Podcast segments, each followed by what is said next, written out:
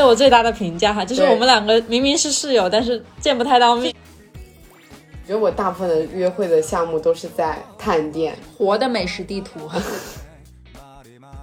会把一些老的朋友带到完全新的圈子里面去做他们以前没有做过的事情，所以还挺有意思的。朋友评价说是一个很靠谱的旅游伙伴，嗯，就是如果跟我一起旅游的话，我几乎会做完所有的攻略。同事对我的评价就是，这个人不管走到哪里都有他的朋友。他去看一些展览，去做一些运动，真的跟你宅在家里的状态可以差很多。对，我觉得人一定要跟外面的世界是有勾连的，要保持联络。对，我们两个都是那种自己可以跟自己玩的很开心的人。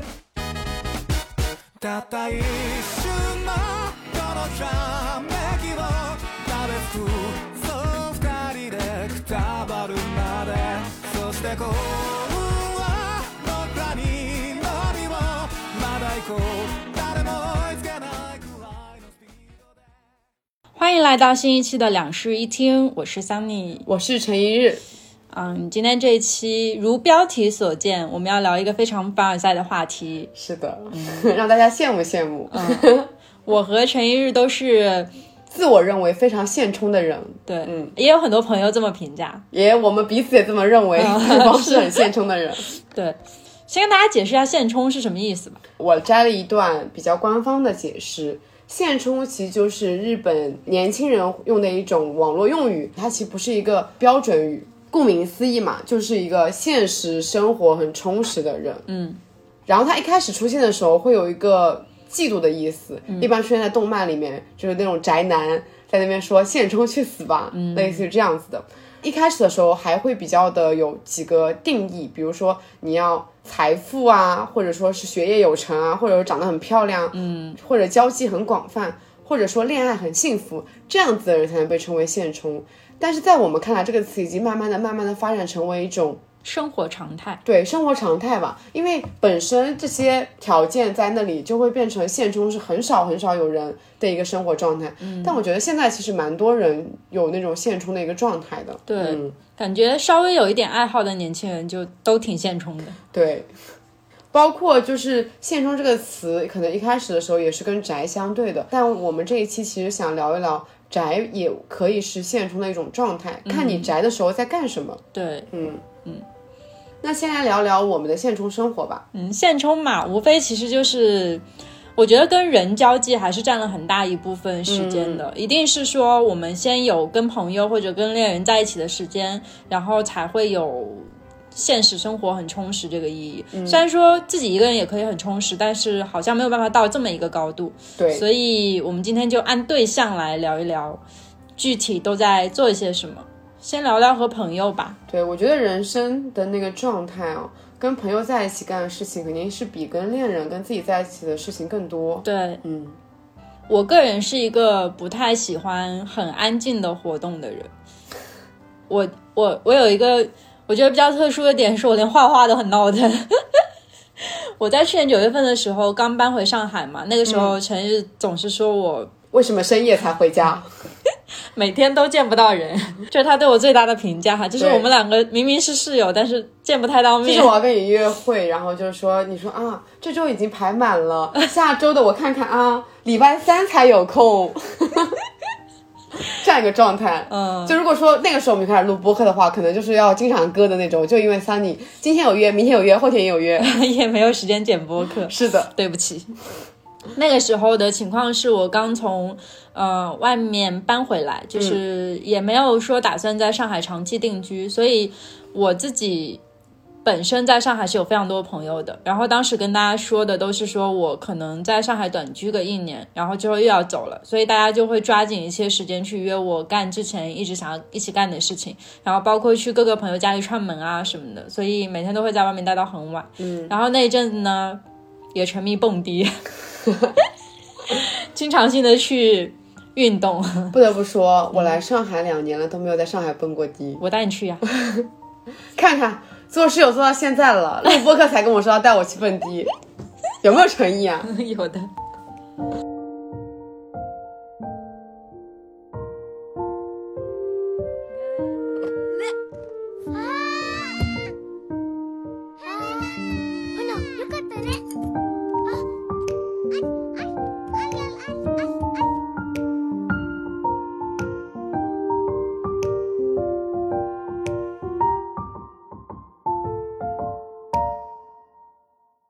来，就是刚才我说到我所有跟朋友去干的事情，百分之七八十吧，我觉得都是跟动相关的。嗯，比如说像运动啊，或者是打电动，或者去网吧，其实也算动吧，就它很不近。然后去游乐场啊之类的，嗯，就是我更加偏向于那种，嗯，可以让自己沉浸进去的某一项活动里。像你可能就更喜欢去，我跟你差的蛮大的。对对对对对。比如说我的话，其实我更多的跟朋友的社交，嗯，是我们会去关注一个影展，嗯，关注一些展览，嗯，然后比如说有什么新开的那种店，我们会去逛店，嗯，就是完全不一样的，嗯，充实状态。对我逛展也是经常会逛，嗯，但是探店这一类我就会比较少一点，因为对。如果听过我们之前的节目的话，大家会知道我对于美食这个东西，我对于食物这个东我们的西没有什么探店不是指美食，更多其实可能是一种有意思的文创店。啊，明白。对，对但我是一方面，嗯，文创的话也是嘛，就是我虽然对可爱的东西很感兴趣，可是因为我也不做手账，嗯我所有的东西都是电子化体系的，所以它对于我来说没有什么特别大的用处。嗯但我很喜欢逛集市，但集市很热闹啊，我就觉得很热闹，就是又是动物嘛，对吧？我我就不太喜欢很安静的那种场合，包括说。嗯、像跟朋友约饭啊，经常你是说就是会跟你的朋友面对面两个人聊天嘛，我会更喜欢约三到四个，然后吵吵闹闹，所以我就很喜欢那种人多可以聚集起来一起玩的活动。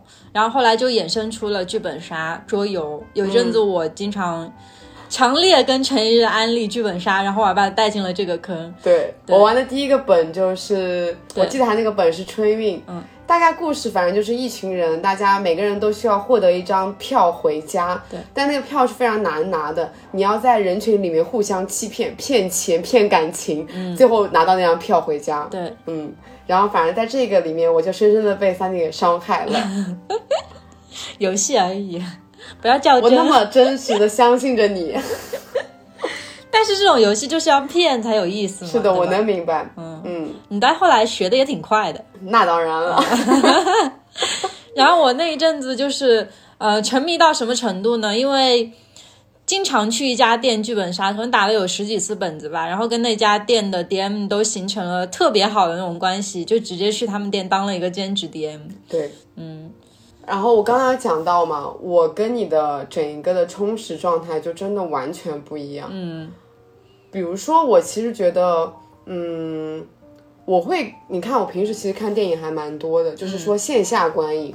我感觉这个是因为你要先接触到某个圈子，嗯，然后从那个圈子里面就会获得非常非常多的影视资讯，嗯，就不是说每年上海的影展，不是说只有上影节这么一个大展，嗯，它会有很多什么小国的那种展，比如日影展啊、巴西影展啊，还有某个导演的那种影展，嗯，还有就是有些影院它会每周固定的办一些。呃，他们内部的资源的放送，嗯，但这些假设你不是一个影迷，或者说你没有进入到影迷圈的话，嗯，你真的很少会接触到这一些东西，嗯，我觉得就是因为认识了一群影迷，然后我就人生突然变得很充实，嗯。并且我跟你讲，我有一个非常诡异的事情，就是我跟我那群影迷朋友，因为后来成为了很好的朋友嘛，我们几乎每年都会有一起旅游那么一两次。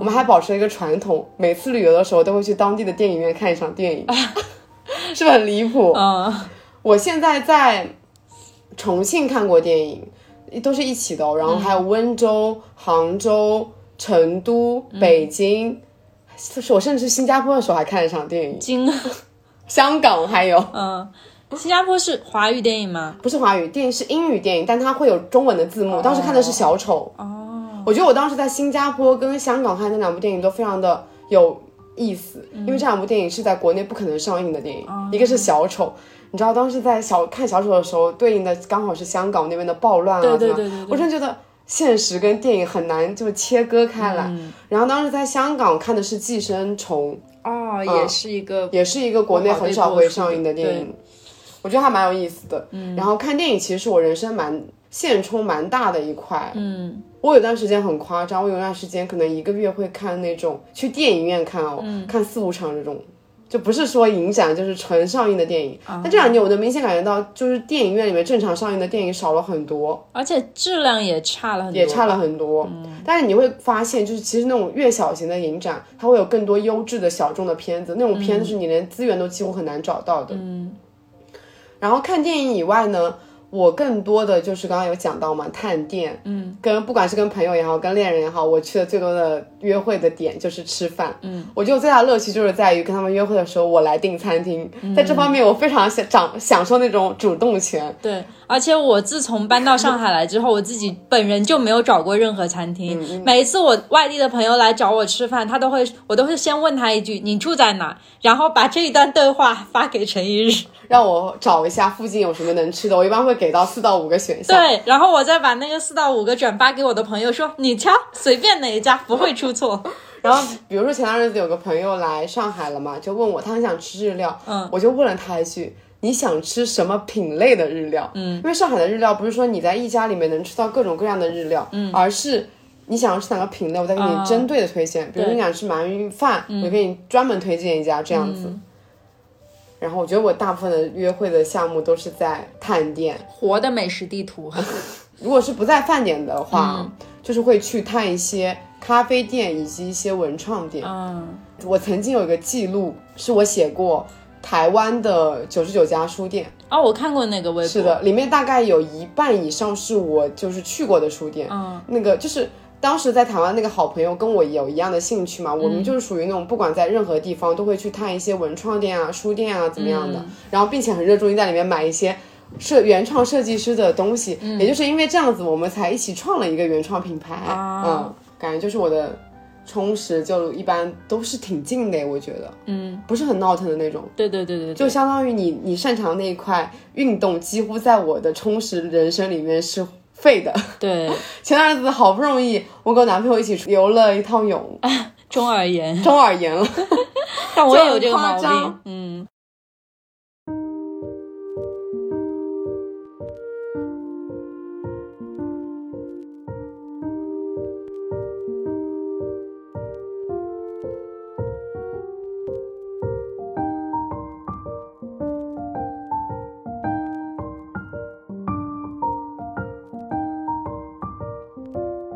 我的圈子有一些，就是来上海之后才开始铺开来的圈子，主要其实是滑板和画画。嗯，对，这两块。我画画的那个地方啊，主要有两个嘛，一个是参加画画的活动，然后另外一个是画室。画室的朋友就是都是那种表面上你看起来很近，但其实背后很好玩的人。然后画画的活动就更不用说了，因为是活动嘛，就是我也。我我就不跟大家介绍这个活动了嘛，就是画画，它既然是一个活动嘛，那一定是一些比较乐于交朋友的人来参加，所以背后结识到的人也都挺有意思的。后来也就成为了一些，就是包括他们可能会有办自己的摄影展，还有自己的小的那种小型画展。然后我们都会过去帮忙，就直接作为工作人员去参与这次活动。所以我去年年底的时候很忙，是因为我的朋友接连在年底展出了自己的画作，然后有过去帮忙，就是当志愿者。有一部分的时间是投入在了画这个领域上面。对，至于说滑板这件事情呢，我自己这个东西要追溯到很古老的一个源头，是我在一七八年的时候，我那时候不是就在上海嘛，嗯，我当时在上海就住在滨江那一带。我是住在浦东嘛，然后离滨江特别近，每个周末我都会提着滑板过去玩。主要那时候我还不会滑，我呢提着滑板去干嘛呢？去摸鱼，就看那种有没有帅气的小姐姐，然后就去加他们的微信。所以就这样子，那不就很适合现在菜鸡的我吗？嗯，然后我就希望他们可以来教我嘛，所以我就会去加他们的微信，然后说能不能一起玩。然后就因为这样子，就认识了一群经常在那边滑板的人。然后在滨江滑板其实都技术不太差。就是像我这种菜鸡是非常少的，所以就由此又发展成了一个新的圈子。就是我每天仰慕着大佬，然后在群里面看他们发说上海有哪些公园啊什么的很适合滑板。所以我之前有一趟去世纪公园野餐，你还记得吗？记得。就是我还问过你说我那边能不能带滑板，你说不知道那次，其实就是跟他们一起，然后他们带了以后滑板被扣在门口了。现在公园基本上都不让带滑板。我上次去中山公园也是。没有办法带进去。嗯，因为会撞倒小孩子什么的。我第一次去中山公园野餐的时候，那时候还是可以带滑板进去的。我记得以前是可以对，带的。现在就完全都公园里面都不能带滑板啊、自行车啊什么的都不能进去了。对，嗯，然后我那趟因为太远，所以就没有带嘛。结果看到他们的滑板全部都被扣在门口，特别开心。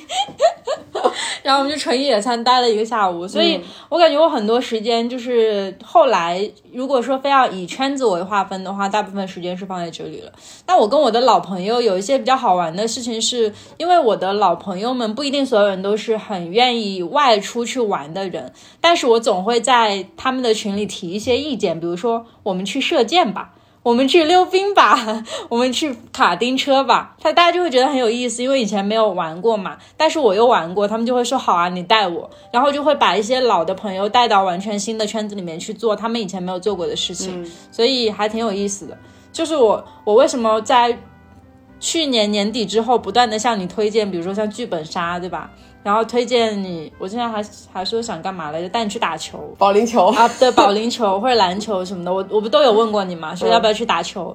我只接受了剧本杀这一个意见。啊，并且就是后来我还把我的朋友，然后也带到剧本杀这个局里面。对，但像现在我们两个有点纷纷退坑的意思，嗯，因为其实玩多了以后就就那么几种形式，有模式化了。是的，是的，然后就觉得可以搞一些新的事情了。所以总结来说，就是我不断的在把我自己的老朋友拉入一些新的新奇的爱好里面。甚至还有很好玩的事情，是我今年年初的时候有个关系特别好的姐妹失恋，她跟她谈了四年的男朋友分的手，然后很痛苦，我也不知道该。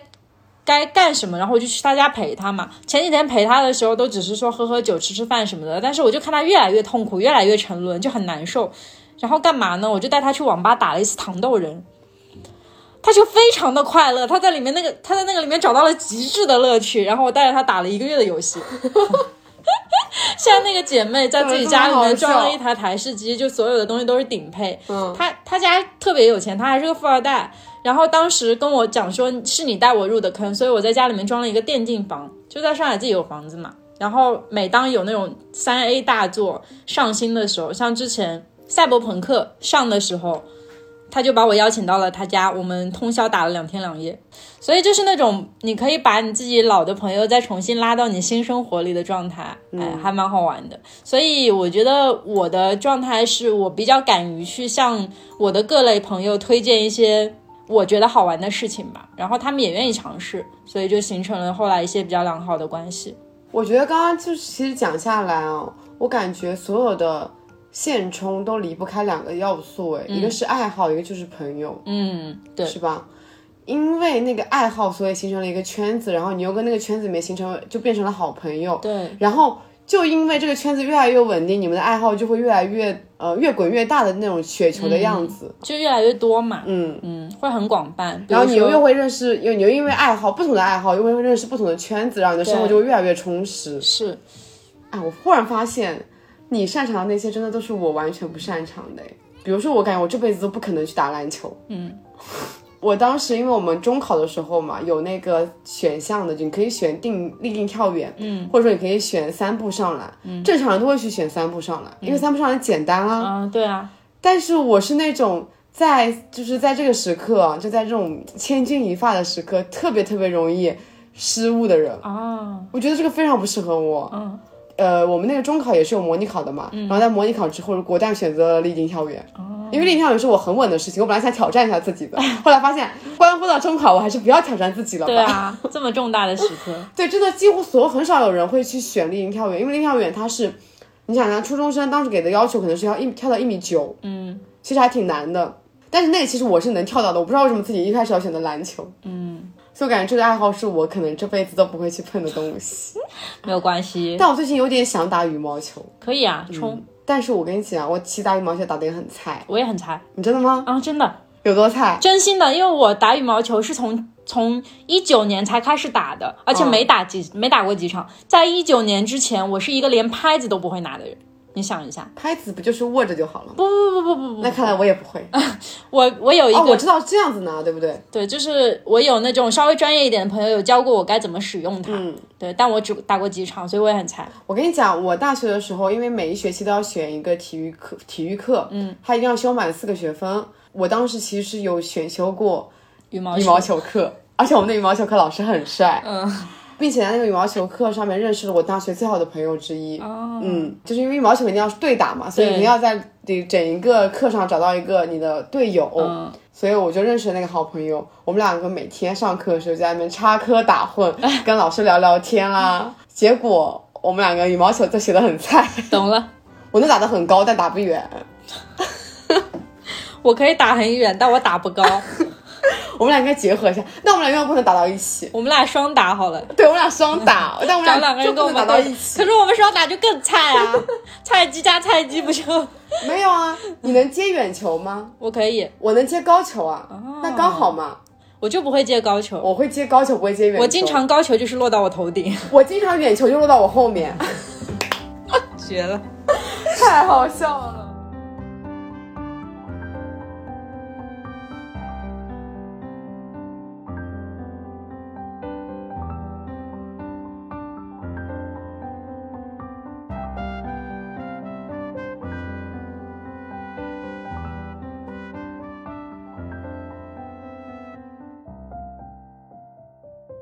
哎，我突然想到一个我们两个共同的现充的事情，什么？旅行。啊，是我们俩真的非常热爱旅行，并们两个且是因为旅行，所以这个家经常 空着。对，经常空置。我们这个家经常是一半一半的时间，对，就是我一半时间住在这里，他一半时间住在这里，就是因为我们两个经常往外地跑。对，然后我觉得旅行里面还有一个很重要的因素也是共同的，就拍照片。是的，嗯，我就是那个出去旅游，所有的朋友都会问我要照片的人。我也是除。非我跟我一起去的那个人是摄影师，当有专业摄影师在我旁边的时候，我就会选择不拍照了。这就是你在胜似不拍照的理由吗？是的 当时去露营啊，我也都没有动相机耶。啊，是啊确实。你知道跟我们露营的人都是什么？三两个摄影师，两个美食家，啊，不用做饭，也不用拍照，是这样子。坐享其成。我我出门如果旁边是个摄影师的话，我也完全不会动。对啊，不过我一直被朋友评价说是一个很靠谱的旅游伙伴。嗯，就是如果跟我一起旅游的话，我几乎会做完所有的攻略。因为我就是个对旅游有非常高的要求，就是在于吃和喝，所以这两点我要满，我必须要满足到自己。嗯，但是旅游最重要的事情不就是吃跟喝吗？那我出去旅游最令人放心的事情是安排行程。嗯，对啊，就是，所以我们两个其实结合起来还挺好的。你跟糯米的共同点还蛮多的，就是你们两个会在吃上面花很大的精力。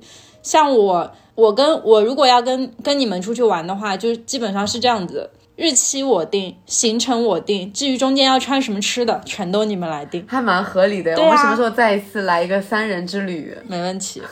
我就是可以把大框架拿捏好的人，因为我很清楚从一个地方到一个地方需要多少时间。对，毕竟是以前干过旅游的嘛。对，然后哪一块景点大概需要花多少时间，是一个大概什么样子，我全都很清楚。至于说吃饭的时间，我只要留出来，我相信我旁边那个人一定做的功课会比我做的好很多。是，因为我自己对于吃，就真的是，特别是像走那种纯看景的路线，比如说像西藏、西北之类的。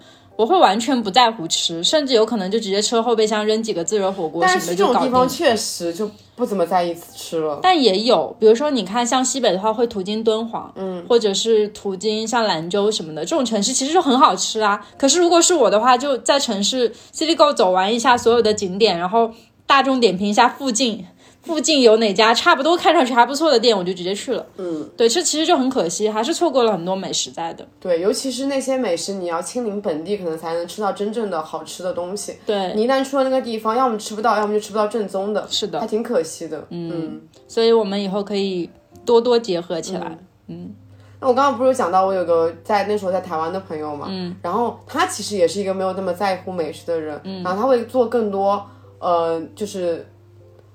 那些文创啊，比如说要去探什么店方面的攻略，所以我们两个就也每次我们俩一起旅游过很多城市，就结合的很好。每一次吃喝的攻略都是我在做，然后其他的攻略都是他在做。嗯，他还蛮挺合理的。不错的，对，很合理。是的，嗯。现在我们不是在聊跟朋友一起的现充的状态嘛？嗯，我觉得其实还可以分成两种，比如说我们在地就跟本地的朋友一起做很多事情，以及去外地的时候会跟朋友做很多事情。嗯，这个我觉得也算是我们的共同点。我们是那种到了别的城市也能跟本地的一些朋友约着干什么的事情，因为我们真的全国有太多的朋友了。对对对，我还记得比较夸张的是，我去年去北京跟今年去北京都分别在一个四天以内的行程里面约了三波不同的朋友，嗯，还是不能还因为他们都互相不认识，所以都不能约在一起。我跟你讲一个很好玩的事情，嗯，就是我在前一家公司的时候，当时我们疫情还没来的时候，一九年不是会去欧洲出差嘛，嗯，蛮好笑的。我在土耳其的时候，到达的第一天晚上跟他们说，哎，我明天晚上约了个朋友啊，我去那个中央大街跟他吃个饭。我的两个同事都惊到了，你为什么在土耳其会有朋友？是我以前在交换的时候认识的一个土耳其的本地人，然后他之前也是在美国交换上学，所以在 WhatsApp 上面重新联系上了他嘛，所以我们就约了一顿饭，还蛮有意思的。所以对，然后后来我的同事对我的评价就是，这个人不管走到哪里都有他的朋友。是的，嗯，这也是我的朋友给我的评价。嗯，哦，我刚才在讲我现充的状态的时候，漏了一个非常重要的点。嗯，我非常喜欢去 live house。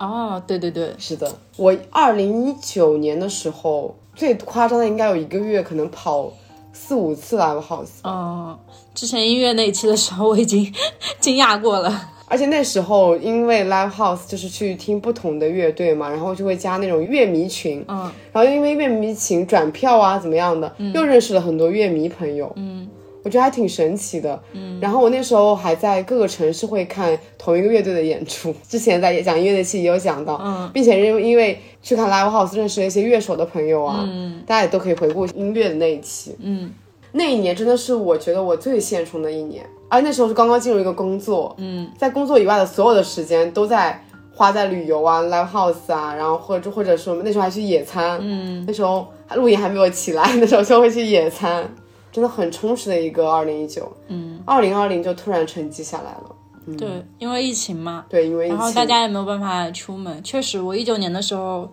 去了二十个国家，好夸张 真的很夸张。我现在回想起来也觉得很夸啊！张。因为二零一九年的时候你们刚好还那时候在探路，对？就是本来要出开国外差加线，休假一起，因为公司其实出国没有几趟，公司出国也就去了一下东欧和土耳其那一带，然后还有日本。但是我自己，因为比如说像我去东欧，我就会想说，哎，它好像离意大利也挺近的，那我去南意度个假吧，就会顺带着就一直在往在外面走。嗯，我那个时候夸张到什么程度？就是我办法国的签证，他直接给了我无限期签，就是两年，两年里面你随便去。哇哦，嗯，然后你每次待的时间可以无限时间，应该是这个，我我记得是不不限时的，反正他给了我两年的期限。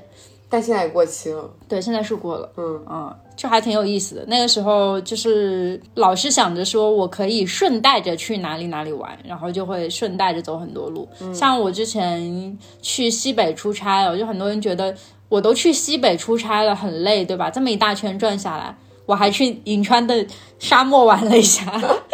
哇，那时候真的很精力充沛哎，嗯，那时候不觉得累嘛，就是觉得我要在有限的时间里面尽量多玩一点地方。但是我现在回想起来，那个决策是很正确的，因为到二零年之后，真的就没有再出去过了。对，嗯，我二零一九年我记得比较印象比较深的两次连轴啊，就是一次是。呃，我当时是要去香港，而且我要干去香港干的事情非常非常的多。嗯，我要去看一个演出，然后要去摆一个摊，嗯，然后还要干什么我忘了，反正就是在香港那几天要干很多很多的事情。嗯，然后在想，既然都去香港了，那我要不去广深转一圈吧？嗯，所以我当时就先飞到广州，然后跟广州就一个人过去的嘛。广州约了两三波朋友，嗯，分别玩了一下。然后后面又去了深圳，深圳又约了朋友一起玩一下，然后再从深圳去了香港，哦，就连在一起，连轴。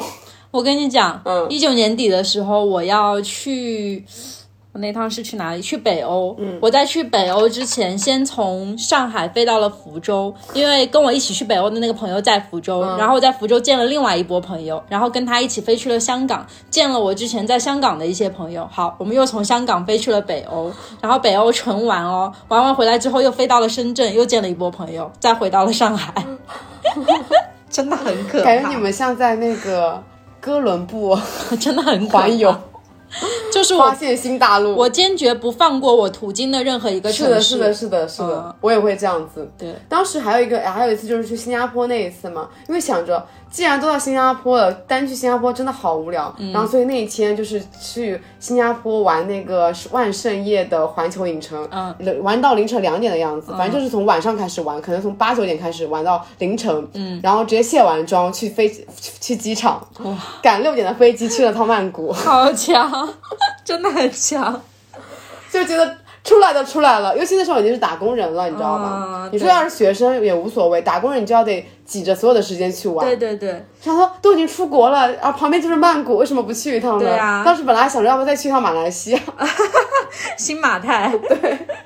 新马泰游。但是真的，其实就是工作刚开始工作那个一两年是精力最充沛的时候。真的，我觉得现在对于我来说，出去玩超过七天，我的身体都承受不了。我觉得现在可能出去玩五天，我就已经觉得有点疲了。对、嗯我前一阵子刚从南宁回来对我刚从南宁回来，我那一阵子的状态就是已经吃到有一点胃都不不舒服了。我觉得这其是我的出差常态吗？啊，其实不是说我心理上面承受不来，我觉得真的是身体上面老了，有一些功能没有之前那么年轻了。嗯唉，而且现在就是不管是说什么出去旅游也好啊，跟朋友一起约会也好啊，不会说在一天里面排这么多行程，对的，就会想要慢慢来。嗯，比如说我们出去旅游，我们想说我们慢慢来吧，在走了一会儿，在一个地方歇一下，然后再去下一站。对，然后比如说现在如果说我们要约一个平常的约会。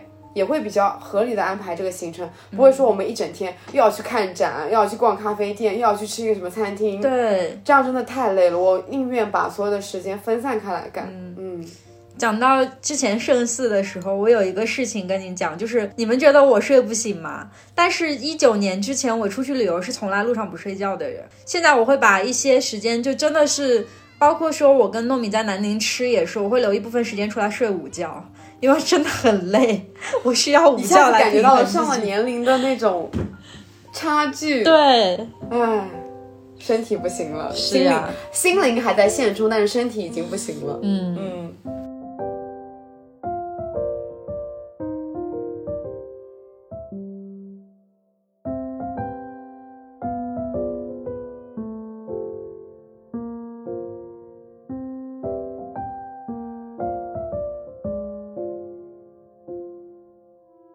们除了跟朋友在一起，其实还有很大一部分时间是和恋人在一起。对，嗯，我之前的生活里面是只有朋友嘛，后来，哎，但我后来有了男朋友之后变得很宅，怎么会这样？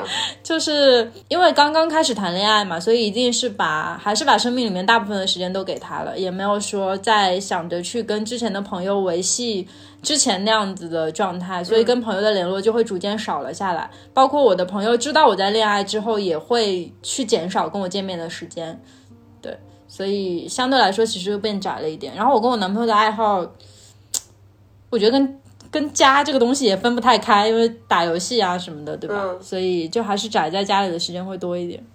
那我跟我男朋友恋爱以后啊，因为我男朋友跟我一直都是有一个共识的，嗯，即使恋爱了，依然要分很多时间给朋友。对，所以我们会有蛮多个人空间，就是他，比如说他他会有很多酒局，嗯，他忙的时候可能一周会有六天酒局，哇，很夸张吧？很夸张。你男朋友也是个现充，很现充了，为什么不邀请他来这一期节目做做呢？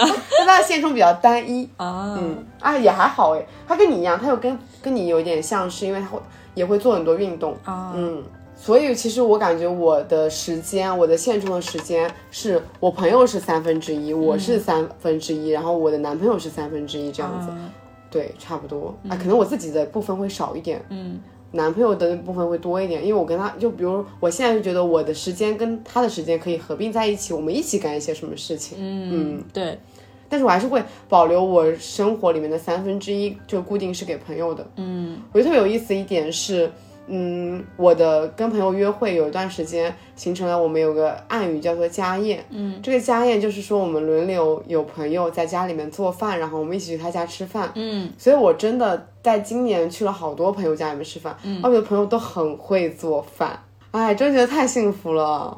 而且特别好笑的是，像之前来录音来的那个嘉宾嘛，他真的很会做饭。他、他的那个角色就在于，不管在谁的家里，他都是做饭的那一个，哦，原来是这样。是吧？很好 笑。我还没去他家吃过饭，但是我吃过他在不同的家里面做的饭，懂包括他来我们家都做过两次。嗯，懂了。是的，我觉得还蛮好笑的，我还会邀请朋友来我家里面做饭，明明是我的主场，但是要他们做饭。那肯定是谁厨艺最好谁做饭嘛。对啊，是有这样的一个默认的事情的。对的，我去朋友家里吃饭，默认就是一个摄影师。啊，是。然后之前其实包括我在家里面也组织过一两次家宴，就上次有请你的朋友一起吃饭，然后还有上次有请我的朋友，我最高记录应该是一个人操持了六个人的晚餐。嗯嗯，然后我跟我男朋友在一起的状态，其实也跟我们平时的生活差不多哎，就是吃吃喝喝。嗯，我们最大的约会的状态就是一起去找新的餐厅吃饭。嗯，我经常会发说，哇，又开了一个新的小酒馆，我们什么时候一起去吃吧？哇，最近家附近又找到了一个新的日料店，我们什么时候一起去吃一吃吧？啊，最长的约会其实就是这样子，感觉就是 有一句话怎么说，就是呃，喜欢就是跟你一起吃很多很多的饭。有一件很好笑的事情是，我经常给我男朋友发东西的格式是：陈一日又跟我说了一家什么什么好吃的店，我们一起去吃吧。太好笑了，我就像一个人形种草机。像很多什么冰淇淋店啊，还有一些晚餐的店都是这样子的，就是你给我安利，然后我就跟他非常兴奋的说我们去吃吧，然后我们就会去吃。对，就是我跟我男朋友一开始暧昧的时候，嗯，那时候我们会保持一个礼拜约会一次，因为只有周末会约会嘛，嗯，然后我们每次约会的行程都非常的相似，找一个还不错的餐厅，嗯，看一场还不错的电影，嗯，然后在吃饭跟看看电影的之余，在城市里面散步，哦，然后每次这个散散步的瞬间，我都会觉得我们像在演那个《爱在》的电影，你知道吗？因为《爱在》的电影就是在穿梭在城市里面，不停的聊天，聊各种各样的天，嗯，是吧？我觉得聊天其实就是一个很现充的状态，嗯，然后恋人之间做的最多的事情其实就是聊天、吃饭嘛，对，嗯，除了吃饭跟看电影以外，我就会去带他慢慢的进入我的世界，嗯，我会带他去看展，然后逛一些书店，嗯，我还会带他去 live house，他之前应该都没有去过，哦，嗯，几乎所有的这一方面的那种经验都是我带给他的，哦，嗯，还蛮有意思的，确实。嗯。嗯，那我觉得除了说跟朋友还有跟恋人待在一起，更多的时间一定还是自己与自己相处的过程。嗯，我觉得我跟陈日有一个比较大的好处，是我们两个都是那种自己可以跟自己玩的很开心的人。对，因为有蛮多人会说一个人在家好无聊啊。对，其实我不太会有一个人在家无聊的时刻，我觉得我一个人在家可以干好多好多事情啊。是的，嗯，家对于我们两个来说其实是还蛮重要的地方。对，尽管我的家一直都是乱糟糟的，你的家那是乱糟糟吗？那是被核弹炸过的家。我跟你讲了，我是一般情况下我家最乱的时候，就说明它马上要被整理的很干净的时候。好的我，都习惯先把它打乱，我再把它整理干净。好的，我可以，我整理也是现充的一种表现啊！我在现充，我在整理中获得快乐。但它真的百分之八十的时间都是乱的。我觉得我要为自己辩解一下，真的我不是因为乱，我是东西太多了，尤其是很小的东西太多了。嗯，这一点我我是出门旅游的时候，真真的会买很多小的东西的人，然后那些小东西买回来，我就不知道该如何去规制它，嗯只能乱放了。嗯，这就是你的理由，很牵强。是的，我们聊聊我们都会在家里面干什么吧。嗯我有一个很大的爱好，是我小学六年级的时候，那时候六年级毕业，真的过了一个非常百无聊赖的暑假。嗯，从那个暑假开始，我一下子追完了四百多集的《海贼王》海贼王哦从此以后我爱上了看动漫。哦，所以我其实是一个平时非常喜欢看动漫，然后看电影的人，在家嗯也是，这是我在家比较占的一个时刻。对，还有追剧。对，追剧我跟你讲，我是这样的一个状态，我其实不太会很认真的去看一部剧，啊，你会一但是边看我一定要有一个剧在那边给我当 BGM。啊，然后去做别的事情，比如说写字、是的画画、做设计。对，我觉得真的一定要有个那个东西在那边。非常好笑，就是陈日他的房门经常是开着嘛，我每次走过路过去上厕所的时候，都能看到他在追剧，真的很可怕。我现在已经属于一个剧荒的状态，大家能不能给我推荐一些剧啊？我们俩最近剧荒到已经在看，重新开始看《甄嬛》。传，对，就是最近好像也没有什么很好看的综艺或者什么。是的，是的，哦，我是我本人是一个非常爱看综艺的人，嗯，就是相比剧来说，我前几年刷综艺刷的非常多，就是多到国内有很多很小众的综艺，我都会把它挖出来看那种程度，然后以至于我一直以为我下一份工作会进入演演演艺圈，去做一个什么制作人之类的。得我会进入演艺圈，是因为我觉得我很擅长写那种综艺里面的话台本，啊。就是它旁边不是会有那种词嘛，就是来就比如一个空镜要写这样一句话，嗯啊，我是觉得我很会玩，嗯，因为通常在朋友的那种大的局里面，就是如果这个局它没有某一个既定主题很无聊的时候，我都是那个提游戏的人。我身上有很多奇怪的游戏是，的，比如说海龟汤，所以我后我我后来就一直觉得，其实我还蛮适合去策划一档综艺或者什么的。罗 PD 本人。对对对对对，很有意思。跑远了我。嗯，除了看东西以外，其实我们还是会在家里面看书诶。对，看书其实还占了蛮大的时间的。分两个部分吧，嗯一方面是看一些严肃文学，另一方面就是在看一些 垃圾文学。垃圾文学也是文学。垃圾文学算不算是宅的一种表现啊？看垃圾文学的时候，我觉得那个那个那个时候的我不是现充的我。也不是吧，对于我来说，不是说现实生活很充实，就是现实生活很有意思。对于我来说，就叫现充。那我会觉得，呃，看垃圾文学对我来说是一种耗费精力、浪费时间的表现，但是我又很沉迷其中。真的吗？嗯，那我还好哎，我觉得只要它给我带来了欢乐，它就是有意义的。好，嗯。然后除此以外，我们在家里面还会干什么？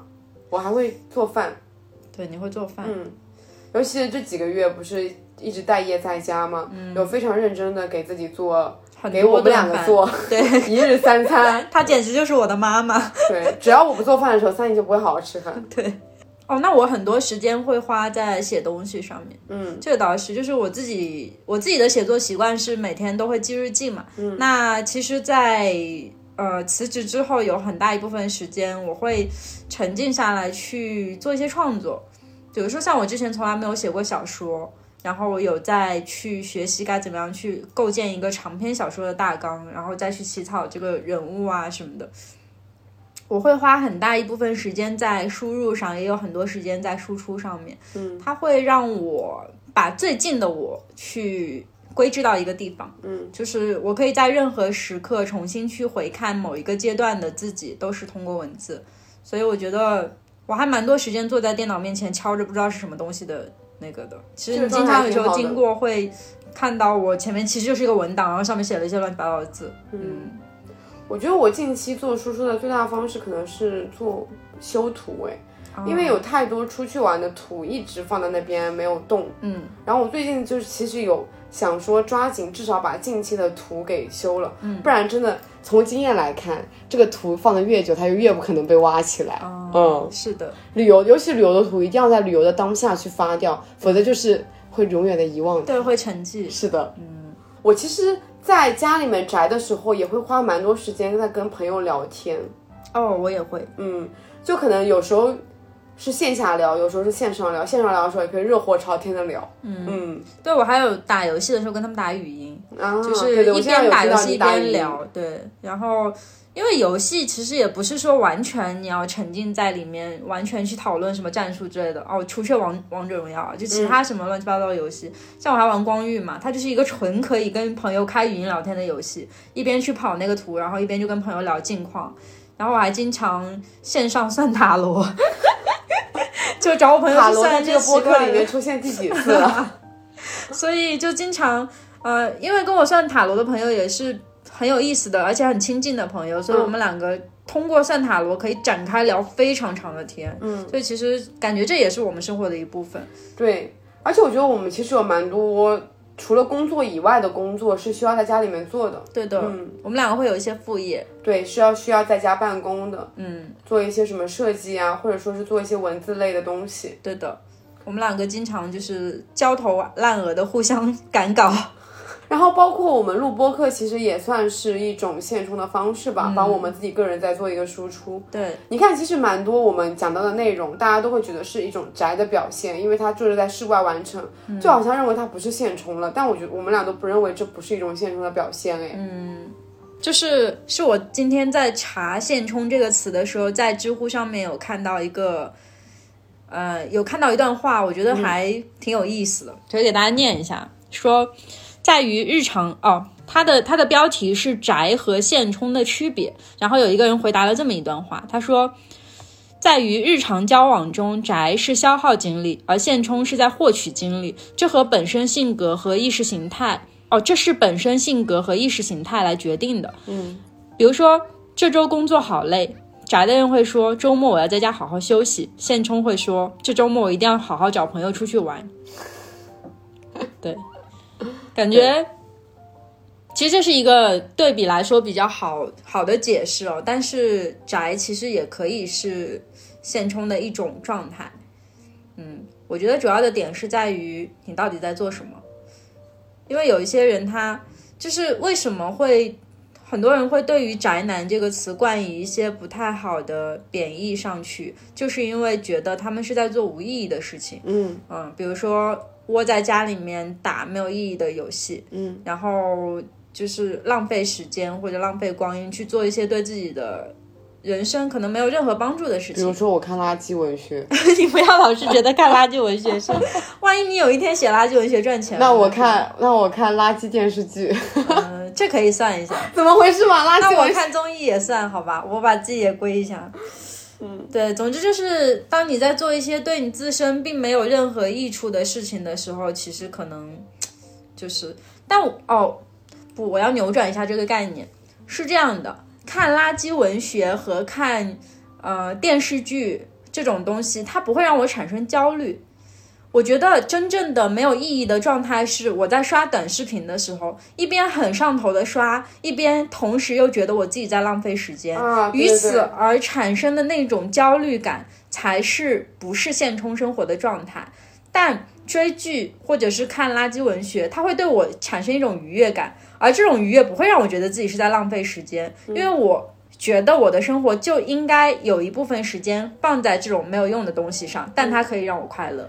我觉得可以理这样子理解吧。如果说你把所有的精力都放在这上面了，可能会有一点宅。对，但是如果你偶尔会，就是人不可能说是放松。对，因为人不可能永远都保持那个精力充沛的那个现充的状态。对的，你势必是需要有一些休息的，嗯，你势必是有是需要有一些时间说用给自己来放松，通过这种方式让自己的疲惫卸下来，嗯，让自己就是沉浸在一个很放松的，不用去想任何事情，不用去很复杂的那种状态里面，对的，这也是一种另一种形式的现充吧，对。嗯，为我们看网文找到了充足的借口。我现在其实还好了，我会看一些还不错的网文，嗯，就是对评分比较高的那种。你知道呱呱吗？他有段时间跟我说，嗯，嗯，他因为微博不是会经常给你推荐一些很垃圾的文啊，学，对对对对你知道对，吗？嗯，那个是真的垃圾文学，是的要非常非常长，几百章、几千花钱去章的那种。看，对吧？但他会把那部剧追完，并且给他打分。他看了非常非常多的这种，好认真哦。对。其实我会觉得看几千章太消耗了。我现在看的都是比较比较短的那种，就是让我能短暂的获得一点快乐的那种文学。对对对，我也是，嗯就是短暂的那种甜宠文啊，或者是什么。是的，但是有一些就是很古早流传下来的，有一些像那种玄幻，它会很长嘛。但是现在的人对它的评价就会是什么什么颠覆了玄幻之作什么之类的那种，我是愿意花很长时间去看的。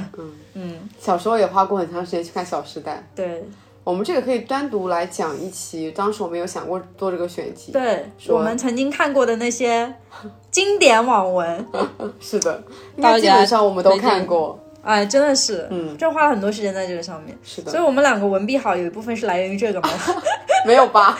我觉得可能不是吧？有，是吧？潜移默化里面或许有那么一点。嗯就是之前网络上有一阵子很，就最近啊，它很流行那个什么玛丽苏括号，你知道吗？我不知道。就是是这样的，就是你在跟别人聊天的时候，比如说像我 我知道了。发一个你吃饭了吗？什么用小粉拳轻轻捶着你的肩膀，娇羞的说，就是这种括号。有很多人他是要去查那个原版那个东西，然后粘贴上去再发的。我给我朋友发的时候，那粘粘，哦粘贴，我给我朋友发的时候，那叫一个出口成章，根本不需要去查搜。索。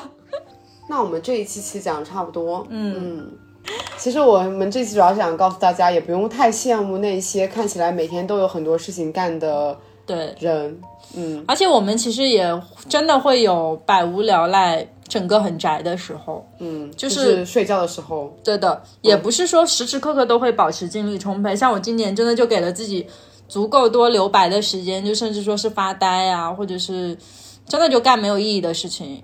对我觉得时间也挺多的，所以每个人其实都有嗯松懈下来和紧绷的时刻。对，但是我们还是建议大家说，偶尔要留一点时间，呃，去外面跟朋友约约会啊，这样子。对对对线下聊天、面对面聊天跟线上聊天的感觉真的很差很多。对，然后你线下去看一部电影，跟线上看一部电影的观影感受也真的差很多。嗯，然后你线下去看一些展览，去做一些运动，真的跟你宅在家里的状态可以差很多。对，我觉得人一定要跟外面的世界是有勾连的。要保持联络，对，你不能只沉浸在自己的世界里面。是的，这样子其实是不好的。我们今天想要告诉大家，就是你要做一个平衡。嗯嗯，那这一期就讲到这里吧，嗯，我们下期再见。下期再见，拜拜拜如果你也觉得累，那就听妈妈的话，每天早点睡。如果你也觉得累，那就抱自己一下，洗件世上所有不该承受的疲惫。如果你也厌倦自己，爱还有恨看得都不够分明，那就听我的声音，至少我还能理解你的心情。你心里有故乡的篝火，若没有诗和远方，至少有故乡的篝火。你有属于